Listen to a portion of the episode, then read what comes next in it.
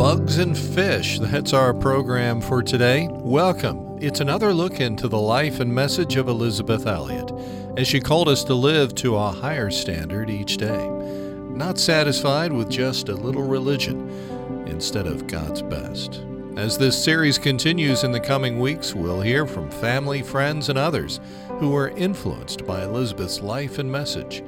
We continue our extended series today about Operation Auca and other events during Elisabeth's time in Ecuador. Our two programs for today Gateway to Joy 127 What Bugged Me Most, and Gateway to Joy 128 Being a Fish Out of Water. Also, today we have a couple special guests. Artist and speaker Margaret Ashmore talks about the first time that she met Elisabeth. Also, Valerie Elliot Shepard talks about danger in the jungle and a fun childhood in Ecuador. That's later today. Right now, though, what bugged me most? Imagine living in the jungle. What of all the things, the inconveniences, and maybe some of the danger that was there, what was it that bugged her more than anything else? Was it not having an oven? What was jungle life like, especially at night? You are loved with an everlasting love. That's what the Bible says. And underneath are the everlasting arms. This is your friend, Elisabeth Elliot, talking with you this time about what bugged me most in the jungle. We've been telling the story of my daughter Valerie and me going in to live with the Auca Indians of eastern Ecuador. There were a good many things about our conditions there that were not exactly ones which I would have chosen, but there were a lot of things that I really loved about it, and one of them was having an open fire all the time in our house. I really didn't mind at all cooking on that open fire with the pot just sitting on the ends of the three logs. But there were some times when I would like to have had an oven where I could have baked bread or had a frying pan with some grease that I could have fried something in, but I didn't have that. I just had one pot. But it was nice to have that fire there day and night. I came across a most remarkable piece in the New Yorker telling about the necessity of fire for certain kinds of foliage and brush. And this is what I read Fire nourishes and rejuvenates chaparral, the impenetrable brush prickly, thick, and dry, and a good deal tougher than tundra, that covers the lower slopes and canyons of California's mountains. There are seeds which fall into the soil, stay there indefinitely, and listen to this, will not germinate except in the aftermath of fire. There are basal buds that sprout only after fire. Droughts are so long, rains so brief, the dead bits of wood and leaves scarcely decay. Instead, they accumulate and thicken until the plant community is all but strangling in its own duff. The nutrients in the dead material are being withheld from the soil. When fire comes, it puts nutrients back in the ground. It clears the terrain for fresh growth. When chaparral has not been burned for 30 years, about half the thicket will be dry dead stuff, 25,000 tons of it per square mile. Did you get that? 25,000 tons per square mile. Most chaparral plants are full of solvent extractives that burn intensely and ignite easily. Their leaves are glossy with oils and resins that seal in moisture during hot, dry periods and serve the dual purpose of responding explosively to flame. I read somewhere else that the seed cones of the lodgepole pine will open only with intense heat. Often we think of fire as being totally destructive, and yet we know the advantages that it has for us to heat our houses and to cook our food. I had never realized the tremendous advantages that it has to certain kinds of seeds and certain kinds of plant life. But what bugged me most in the jungle? Well, in a word, the bugs. If there was one thing that tried my sanctification, what little there was of that, it was those bugs. But thank God we only had to put up with bugs 12 hours a day, not 24. Not that we had screens, not that we had repellents, really, because we lived so far away from civilization that we just couldn't keep a supply of things like that. And with no walls on your house, you can't very well put screens up. But the bugs, for some reason, graciously stopped biting about 6:15 in the evening as the sun went down, and they didn't start again till the next morning. So I was very thankful for that. But during the daytime, I spent a good bit of time scratching my bug bites. I used to get these wonderful letters from people who had never been in the jungle.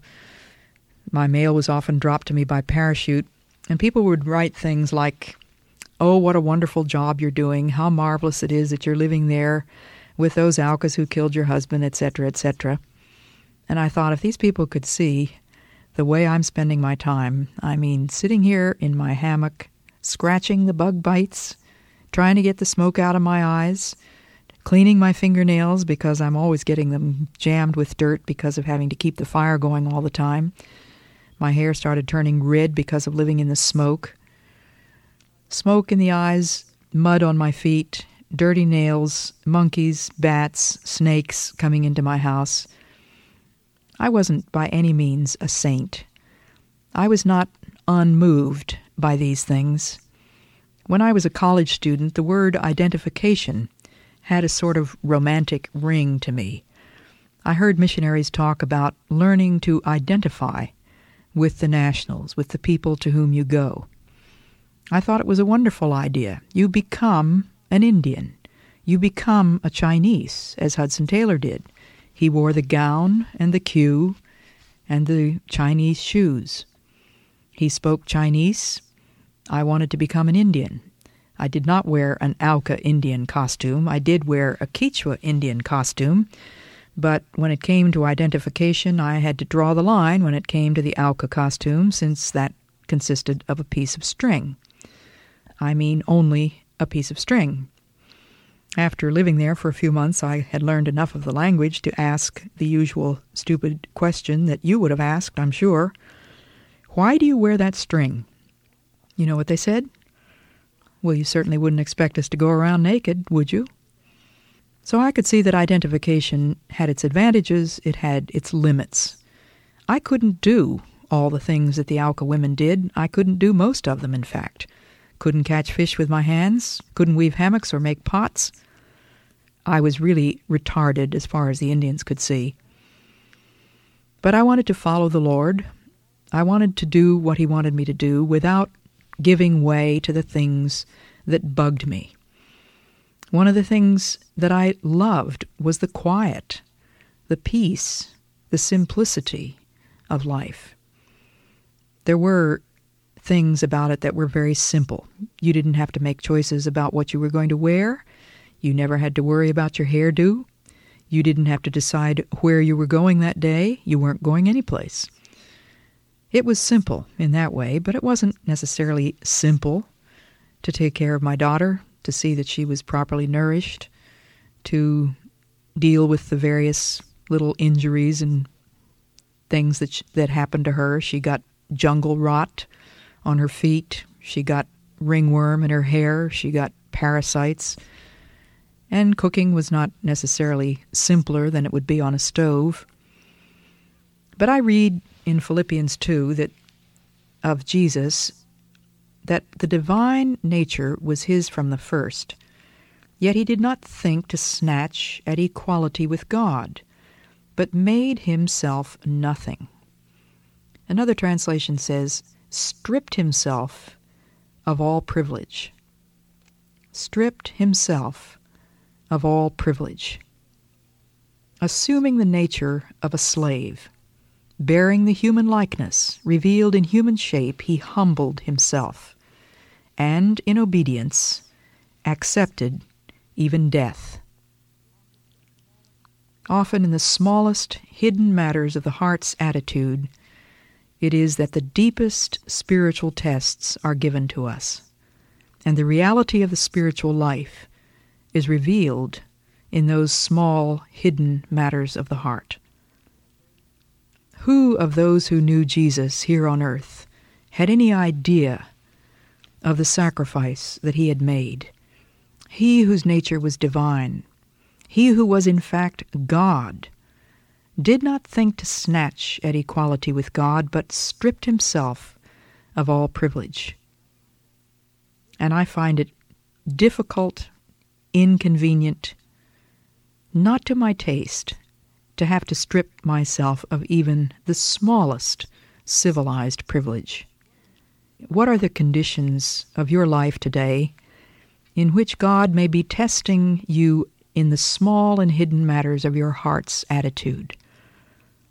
Is it conditions at work, the office that you've got, the desk that you have, the computer that you have, the people you have to work with?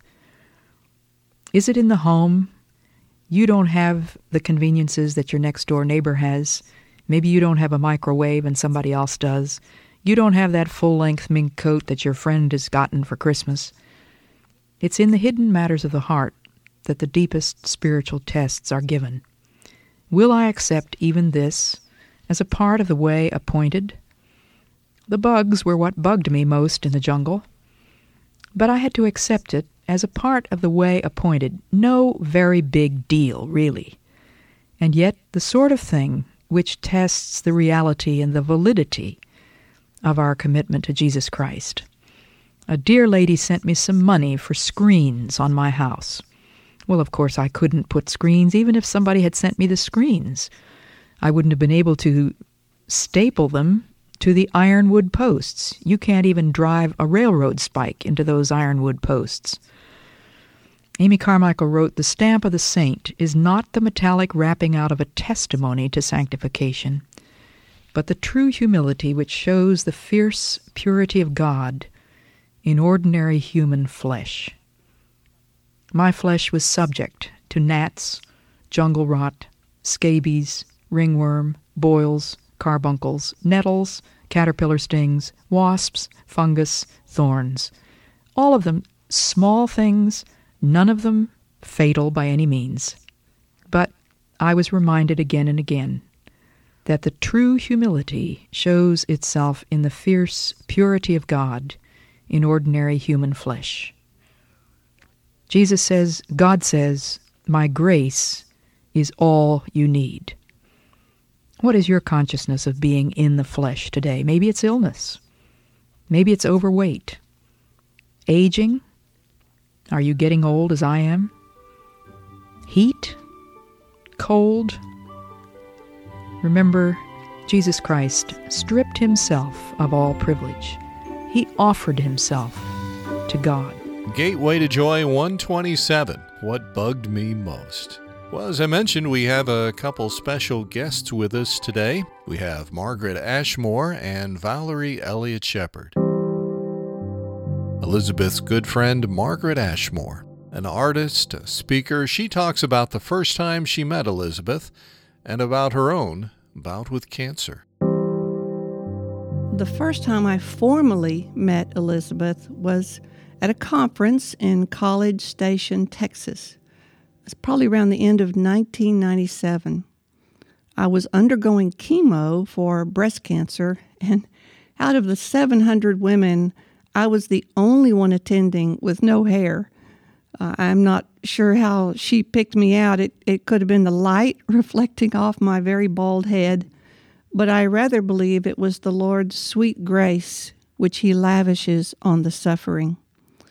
Well, during the break, she sent someone to invite me to lunch, uh, to have lunch with her. And during our meeting, it was discovered that she had kept some of my letters and, as a result, was familiar, though I'm sure vaguely, with my name via the signature.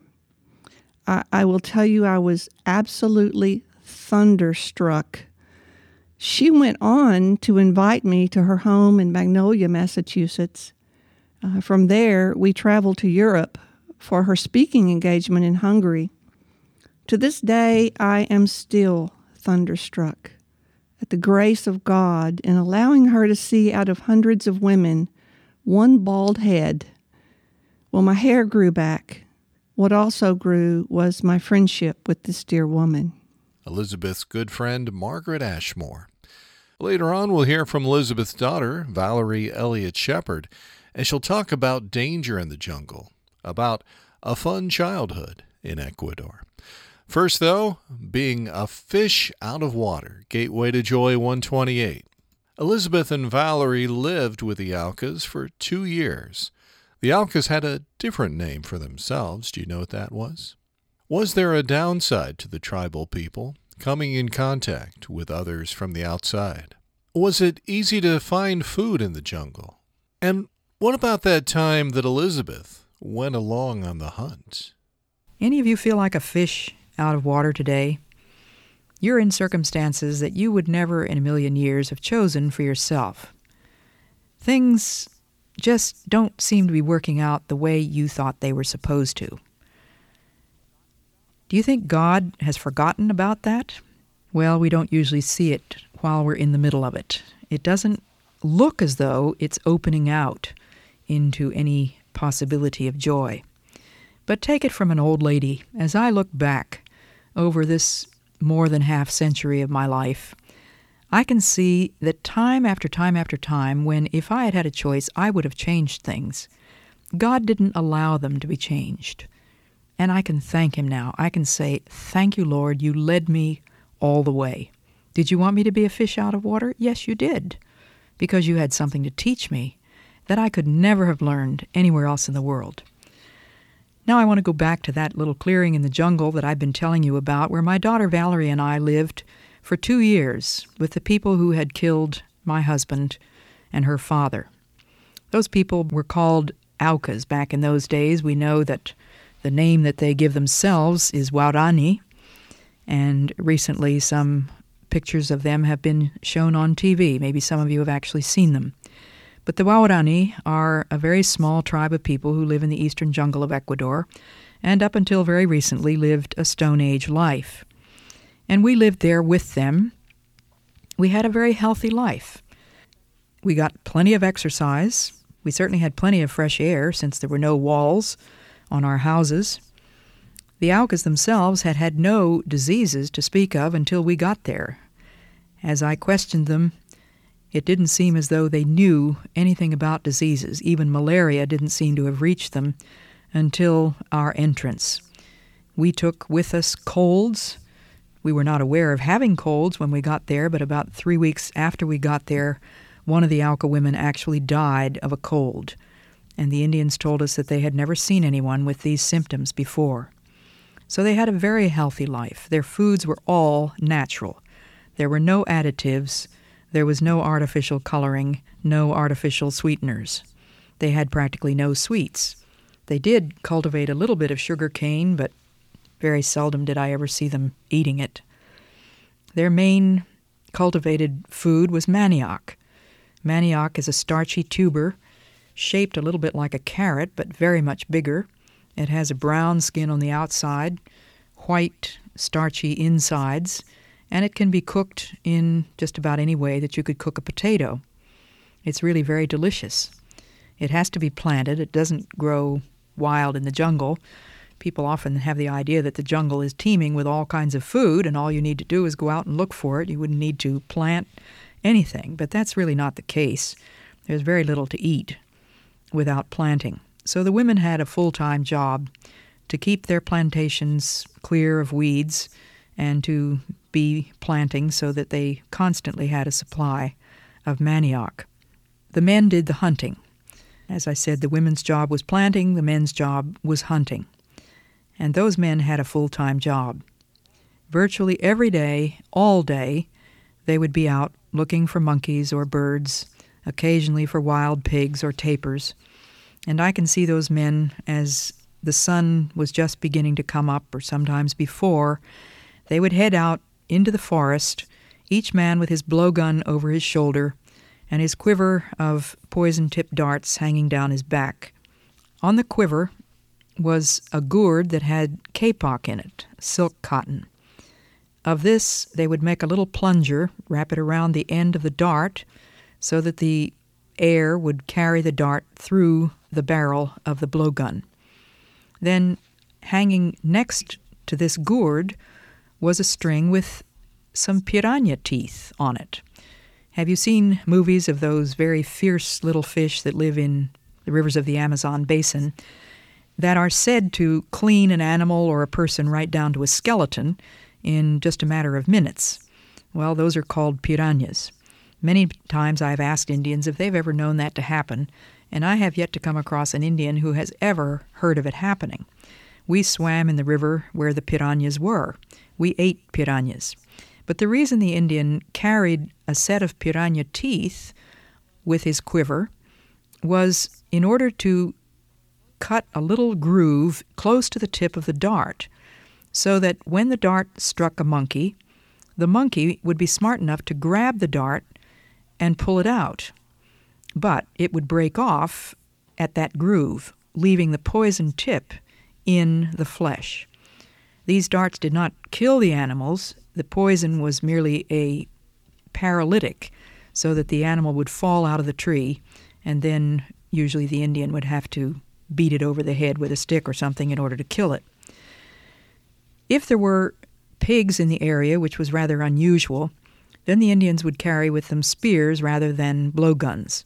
The spears were used only for hunting the big animals or people. I'll never forget the thrill one day when one of the Indian men came rushing back into the clearing in the afternoon and he said, Wild pigs, wild pigs, there's a whole herd of them. Came back to grab his spears. He had gone out as usual that morning with his blowgun, but the blowgun wouldn't do any good for killing a wild pig. Their hide is too tough. So he came charging back to grab his spears. He took a whole sheaf of spears on his shoulder, and he said to me, Gikari, do you want to come? Well, normally women were never permitted to go on the hunt. They would only be a nuisance, and women can't hunt anyway. But by this time, the Indians knew me well enough to know that I wanted to watch anything and everything that I was permitted to watch. So I said, sure. So I raced after him. Believe me, it was a frantic scamper. I've never had so much trouble keeping up with somebody in my life. There was no trail, of course. He had to go across through the jungle where there were no trails hunting for where these pigs were. And how he knew where they would be by the time he'd come back and gotten his spears and started out again, I can't imagine. I couldn't hear anything, I couldn't see any footprints, but I followed them. And by this time, a couple of the Indian women had caught up with me, so we were doing our best to keep up with Dabu as he raced through the jungle. Then finally, I got to the point where I could hear them. It was like a dull roar off in the distance as they rushed along. I don't know how many there must have been, maybe 30 or 40 pigs in the herd. And then I began to hear them grunting and squealing. Dabu suddenly turned to us women and he said, Stand still. Shut up. Don't make a sound. So we stood still and he said, They'll come right by here. Don't pay any attention. They won't hurt you. Just stand still.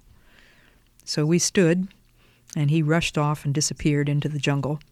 And then pretty soon we could hear it was as though the herd was turning toward us.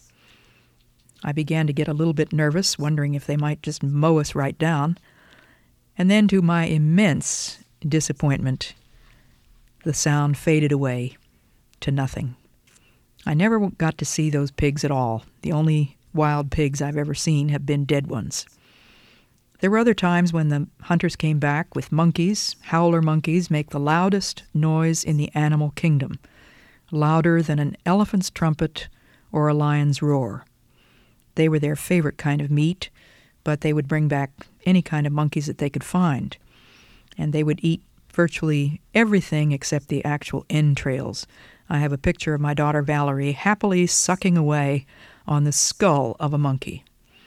Then there was a certain kind of squirrel that they hunted just for the stomach, because the squirrel fed on a particular kind of palm fruit. And they would cut the squirrel open, take the stomach out, cut open the stomach, and consume its contents. One of their favorite foods was grubs. I have to confess this was not my favorite food those big fat white grubs that feed on the heart of a palm tree. But I have to say that I had learned if you're going to sing Where He Leads Me, I Will Follow, you must be willing to sing What He Feeds Me, I Will Swallow. And so I swallowed a few of those grubs. Then they would go fishing with spears. The women would go fishing with their hands. We had some very interesting menus alligator tails occasionally, armadillos, and ants, flying ants. Everybody would sit around the pot together, throwing the bones over their shoulders, slurping and sucking. I was thankful for all this, thankful that God was providing our needs in all kinds of ways. I'm very thankful today that the experience of living with those people has permanently altered my perspective. It's given me a vantage point from which to view my own civilization, my own presuppositions and prejudices. It's given me an ivory tower from which I was able to see things which I could not otherwise have seen. It's given me just a very tiny taste of the incarnation. He who was God became a man. Did I feel like a fish out of water? Have you had an experience which made you feel very much out of place? Jesus' love brought him out of the ivory palaces, as the hymn says, into a world of woe. Hebrews 2 says, He became a human being, so that by going through death as a man, he might destroy him who had the power of death, that is, the devil and might set free those who lived their whole lives a prey to the fear of death. He was made like his brothers in every respect. My living with the Aucas gave me a glimpse of what that meant for him, just the tiniest glimpse. And it gave me an opportunity to know him, to identify with him, to enter into his life, to let him enter mine, and to live his life in me. Gateway to Joy 128 being a fish out of water. Well, we're just about out of time, but we're going to take about four and a half minutes right now to hear about Valerie's experience in the jungle. Was it a good experience? What was her childhood like for those two years or so spent there with the tribe?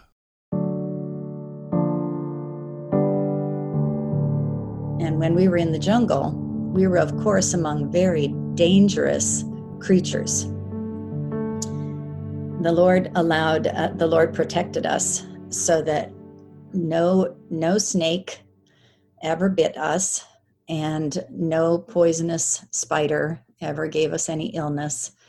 Uh, the worst thing that happened to me was bumblebee stings one day when we lived among the Aucas. But I just remember having a ball playing in the river. We had a baby otter for a while, which was a joy um, building fires with the Auca kids. Of course, my grandparents were, weren't too thrilled about that because of the safety of it. And we had little knives that we could whittle sticks with, and the Lord protected me all the way. But one particular story, and I know some children are listening, one particular story about God's protection is when I went to bed in the little hut without any walls. And I was on a bamboo bed, and my mother was in a hammock right next to me and she prayed. We sang, Jesus, tender shepherd, hear me. Bless thy little lamb tonight. Through the darkness be thou near me. Keep me safe till morning light. There are three lovely verses to that. And I won't quote them all, but she would sing me many wonderful hymns. But I remember especially that one. And one night, as she woke up to stir the logs to, to push the logs together to keep the fire going that we had to have because it was quite cool at nighttime she looked over at my bed as she always did, and there was a, a black circle on my stomach. I was underneath a blanket. And so she touched it with the stick that she touched the that she pushed the logs together with. And it was a black snake. And it just smoothly curled uncurled itself and slid off into the jungle. And of course it could have been very poisonous. She didn't tell me at the time. I was probably too young to even understand but the Lord protected us amazingly. And uh, I'll never forget seeing an ocelot being caged uh, by the Aucas. They had set a trap for it. And in the middle of the night, they woke us up to come and look at the ocelot in the trap. And I remember thinking how fierce and angry it looked. And the Lord protected us from those night creatures, which were panthers and ocelots. And so, anyway, there were anacondas in the river. We never saw them that I remember. So I'm just so very grateful for how God um, protected my mother and me and very clearly led her to live with the Auca Indians along with Rachel Saint. And I'm so thankful that she never showed any fear to me. If I had seen her alarm and fear and worry all the time, that would have made me alarmed and fearful and worried all the time. And I never saw it. So I'm very, very grateful for that example she set that maybe inside she might have been fearful at times, but she never let me know it. And in that bedtime routine, there was this confidence and security that the Lord was watching over us. As uh, mealtime was the main thing I had to come to, I had to obey her about. Uh, of course, I was always hungry, and uh, we had sometimes jungle trips with the Aucas where we didn't have anything to eat for most of the day. We might have had a little cup of chicha, which is chewed up manioc, cooked and then chewed up by the Auca women.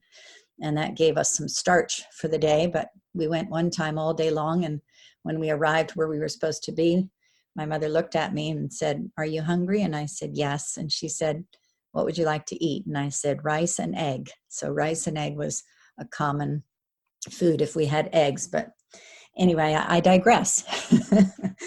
um, the Lord used her to teach me to look at things practically and to do things as efficiently as I could, and yet I still struggle in my own lack of efficiency.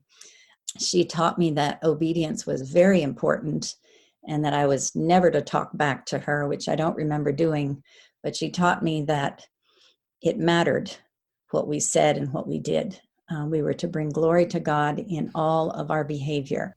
Elisabeth's daughter, Valerie Elliot Shepard. Well, it looks as though our time together is once again at an end. Let me thank you for coming along. Maybe we found you at home or at the office or out uh, taking a walk. Wherever we found you, thanks for uh, spending some time with us today. On behalf of the Elisabeth Elliot Foundation, in cooperation with the Bible Broadcasting Network, let me invite you to check out all the resources available for you at elisabethelliot.org. Until next time, may God remind you daily that you're loved with an everlasting love, and underneath are what? Yes, the everlasting arms